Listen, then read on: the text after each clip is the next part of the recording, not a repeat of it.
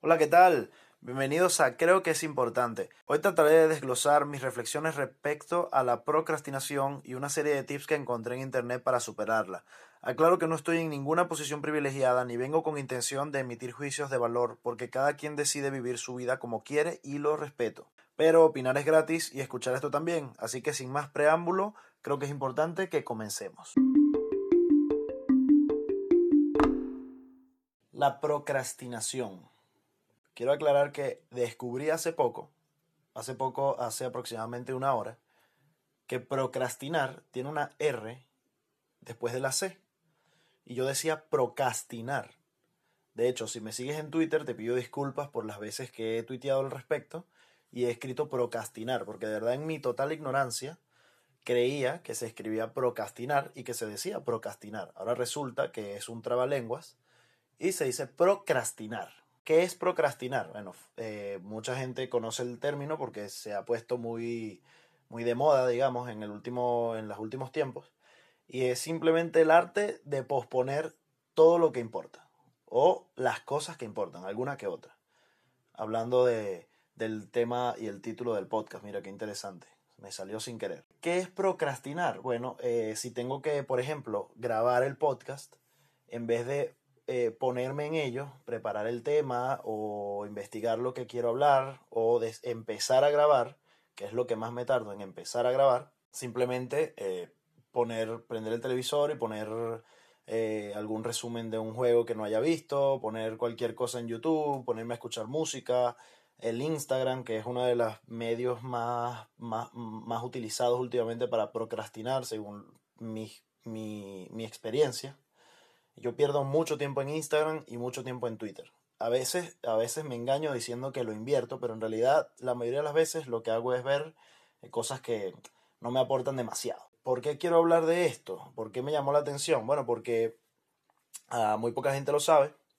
Hace unos días me esguincé el tobillo. De hecho fue un susto muy grande. Quizás en otro episodio hable al respecto. Al final fue también una experiencia un poco divertida, fue una locura, pero bueno, es mi primer esguince, de hecho tengo experiencias en fracturas, me he fracturado ya 2 veces y el susto fue tal que creí que era una tercera fractura y fue terrible, pero bueno, al final solamente es un esguince, a lo mejor esté 2 semanas de baja, ya veremos cómo va mejorando, pero ¿qué pasó? Cuando me esguincé y cuando me dijeron que tenía que reposar en casa y que no podía salir, no podía caminar, que tenía que quedarme quieto, le encontré el lado positivo y dije, bueno, pues ahora voy a poder grabar 7.000 episodios. Dije, voy a grabar material todos los días, 5 materiales, y los voy a guardar y voy a poder publicar muchas cosas. Me voy a dedicar al podcast, le voy a poner cariño, voy a abrir el Instagram, que por cierto, al fin ya lo abrí. @ creo que importa en Instagram y creí que iba a ser súper dedicado y productivo al respecto porque dije, bueno, si estoy tranquilo en casa puedo dedicarle tiempo porque mi excusa antes cuando procrastinaba al respecto era no me da tiempo, entre el trabajo y las cosas a las que me estaba dedicando aparte no me da tiempo, decía yo. Y bueno, pasó el primer día de reposo. Pasó el día del accidente, obviamente no hice nada el día del accidente. Al día siguiente me atendieron y todo eso, me vendaron, me mandaron el reposo y dije, bueno, hoy empiezo. No hice nada.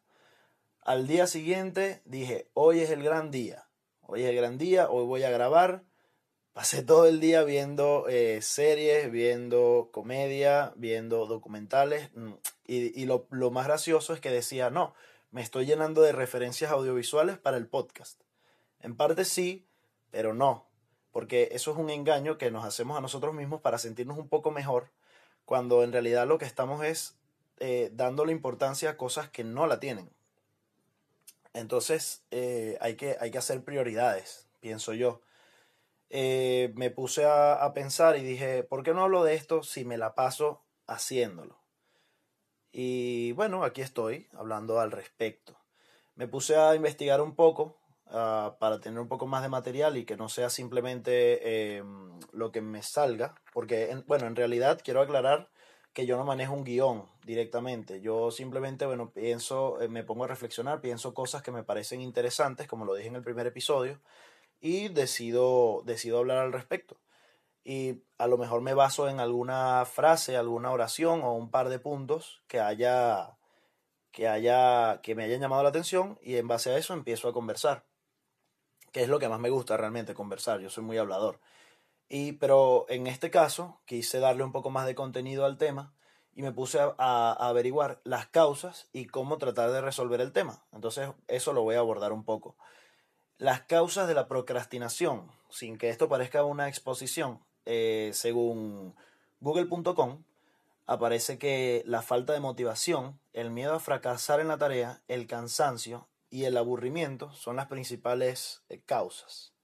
Yo pensando, antes de investigarlo, me puse a analizarme a mí mismo, que de hecho es una de las primeras cosas que recomiendan para enfrentar este tema de la procrastinación, que es analizarte y darte cuenta de por qué y de qué estás haciendo que procrastinas.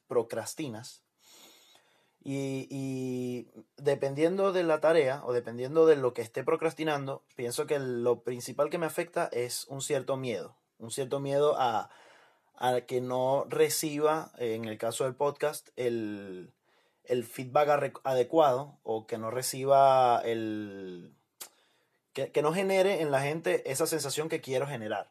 Creo que eso es lo principal, porque aburrimiento no, realmente esto me llama mucho la atención y me gusta. Y cansancio, pues tampoco, porque estoy aquí tirado. Estoy aquí de reposo, así que cansado no me siento. Pero bueno, esos son los motivos principales, según Google, para procrastinar. Eso y la distracción. Creo que la distracción es muy importante, porque al tener a la mano el teléfono y tener ahí YouTube, tener Instagram, tener Twitter, tener Snapchat, si tienes Snapchat, son tantas cosas en las que te puedes meter. Incluso si te metes en internet y quieres averiguar algo, y cuando te das cuenta, estás investigando, escribiste algo mal, te aparece otra cosa en el buscador de Google y terminas viendo memes, o terminas, te mandas un loop de chistes. Te vuelves loco en internet con tantas cosas a la mano que se te olvida en qué te metiste. Creo que esas son las principales causas de la procrastinación. Y también, viendo unos videitos al respecto, me di cuenta de algo importante que dijeron en un video sobre cómo dejar de procrastinar. Es que nunca vas a ser totalmente 100% productivo. Y la gente, cuando se obsesiona con no puedo procrastinar en nada, creo que es como un estímulo negativo, que terminas sintiéndote mal contigo mismo cuando te distraes, así sea 15 minutos. Y resulta que no, que todo el mundo, incluso las personas más productivas, en algún momento tienen un momento de esparcimiento. Y creo que es importante no confundir eso. Me puse a investigar también un poco, y lo anoté aquí porque yo hago la tarea, unos tips para dejar de procrastinar, ¿no? Y lo primero es lo de conocerse a sí mismo, que mencioné hace un rato, que es darse cuenta de que estás procrastinando y por qué. Luego también mencionaban en el artículo que leí que hay que gestionar de manera efectiva el tiempo, y eso tiene, yo lo direccioné hacia tener un horario, que de hecho hace poco el marido hemos estado practicando eso, y bueno, antes del esguince, y estaba funcionando de cierta forma. De hecho, al tener un horario y poner, así sea, 30 minutos de lectura y cumplirlo, me siento bien, siento que estoy haciendo algo productivo, siento que estoy funcionando, incluso desde temprano, y eso me hace sentir bien. Y al sentirte bien, que es algo que también tenía anotado por acá, es una recompensa que te hace animarte a continuar con la movida, a continuar con la actividad y con la proactividad.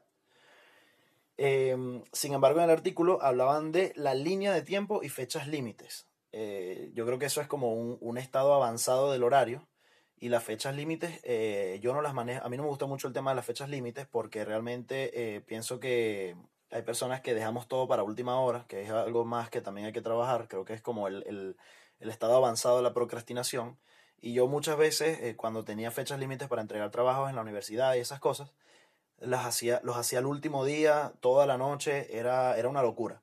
Me salían bien, pero no estoy orgulloso al respecto, y creo que la paz y la tranquilidad que da hacer los trabajos a tiempo y las tareas, todo a tiempo, es algo que no tiene comparación.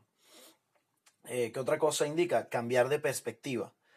a lo mejor no estás haciendo algo que te apasiona, a lo mejor no te estás dedicando a algo que te gusta realmente y simplemente lo estás haciendo como por hacer. En este caso yo pienso dos cosas. Lo primero, que busques la manera, o que busquemos, porque a mí también me pasa mucho, la manera de hacer las cosas que realmente nos gustan, las cosas que realmente nos dan felicidad. Y lo segundo es que tratemos de cambiar la actitud respecto a las cosas que no podemos dejar de hacer por X o Y causa, y las hagamos con buena actitud, como si realmente nos apasionara. Y tarde o temprano, a lo mejor, le podemos agarrar el gusto, o simplemente funciona mientras lo hagamos hasta que logremos dejar de hacerlo. Creo que el cambio de perspectiva es bueno. Creo que es bueno para poder afrontar muchas cosas más allá de la procrastinación. Creo que esto funciona para muchas cosas. Comprométete, también lo mencionaba el artículo. Bueno, comprometerse es algo que hace mucha falta. Yo soy muy obsesivo a la hora de indicar cosas. Yo obviamente todo lo que hable aquí va a ser en base a mí mismo, porque soy yo el que está hablando y hablo de mí mismo, es lógico. No es porque sea yoísta, ni egocentrista, ni nada por el estilo. Simplemente, bueno, me tomo a mí de base como objeto de estudio, porque no voy a hablar de las demás personas. A lo mejor en algún momento mencione mis experiencias ajenas, pero obviamente todo va a ser en base a lo que veo en mi vida y en mi forma de pensar y en mi forma de hacer las cosas. Me pasa mucho que doy el primer paso, como por ejemplo en el podcast, ya este es el segundo episodio, y di el primer paso con el primer episodio, y me pasa mucho que doy un primer paso en las cosas y no me mantengo. O sea, lo hago 1 o 2 semanas y luego la tercera semana ya recaigo. Creo que es importante comprometerse realmente, porque a mí a veces me falla, y está bueno, o sea, está bueno tratar de conseguir mantenerse en el tiempo. Algo que leí hace poco en un artículo de un amigo que está escribiendo muy buenos artículos al respecto de muchas cosas, se llama No te enrolles. Él hablaba sobre ir progresando poco a poco. Creo que el progreso moderado te ayuda a mantenerte más en el tiempo, porque cuando haces un cambio radical de tiro en tu vida, realmente no te dura, porque es un cambio tan radical que sientes como un efecto rebote. No sé, es muy raro, pero creo que es importante comprometerse y tratar de perdurar. Así que bueno, por ahora este es el segundo episodio, espero llegar al quinto, al décimo, al decimoquinto, y ahí veremos cómo hago para comprometerme con esto. En especial cuando me recupere ya de la pierna y vuelva a mi ritmo natural, tengo que abrirme mi espacio para poder hacer esto, pero quiero hacerlo. Los ambientes productivos, también es importante. Hablaban sobre la iluminación, más que todo. Esto es para gente que trabaja en oficina, o bueno, si eres freelance y haces trabajos en computadora, dicen que la buena iluminación te anima mucho. A mí me gustan mucho las ventanas, creo que las ventanas me dan mucha energía realmente. Poder sentir la luz del sol es buenísimo.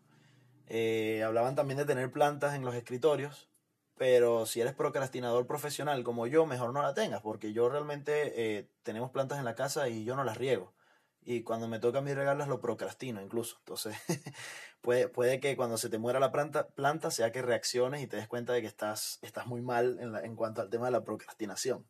Eliminar las distracciones, bueno, lo que ya yo hablé, Instagram, la televisión, los celulares. Es difícil salirse de tantas pantallas que nos están arropando, pero puede ser positivo para cada quien irle bajando un poquito a la dosis. Yo creo que bajarle a la dosis está bueno. Yo no lo estoy haciendo, ojo, no estoy aconsejando desde un punto en el que soy el gurú de la antitecnología. Realmente yo soy muy vicioso del celular y del televisor, de YouTube más que todo. Me la paso viendo videos, a veces unos buenos y otras cosas que no son demasiado productivos, pero me gusta. Creo que está bueno a veces bajar la dosis de lo que no es que no te suma tanto. Y lo último que anoté, para no hacer esto más largo, eran las recompensas al progreso.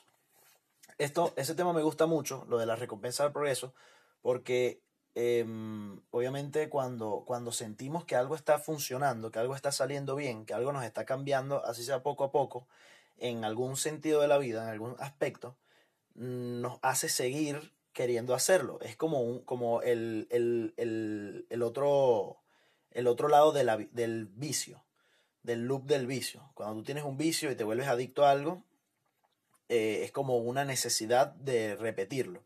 Bueno, cuando algo te produce buenas sensaciones, creo que también te genera esa necesidad de repetir esas buenas sensaciones. Yo creo que eso es lo fundamental, darse recompensas a sí mismo que obviamente no te hagan recaer en la procrastinación. Como dije anteriormente, el tema de la procrastinación no es eliminarlo por completo.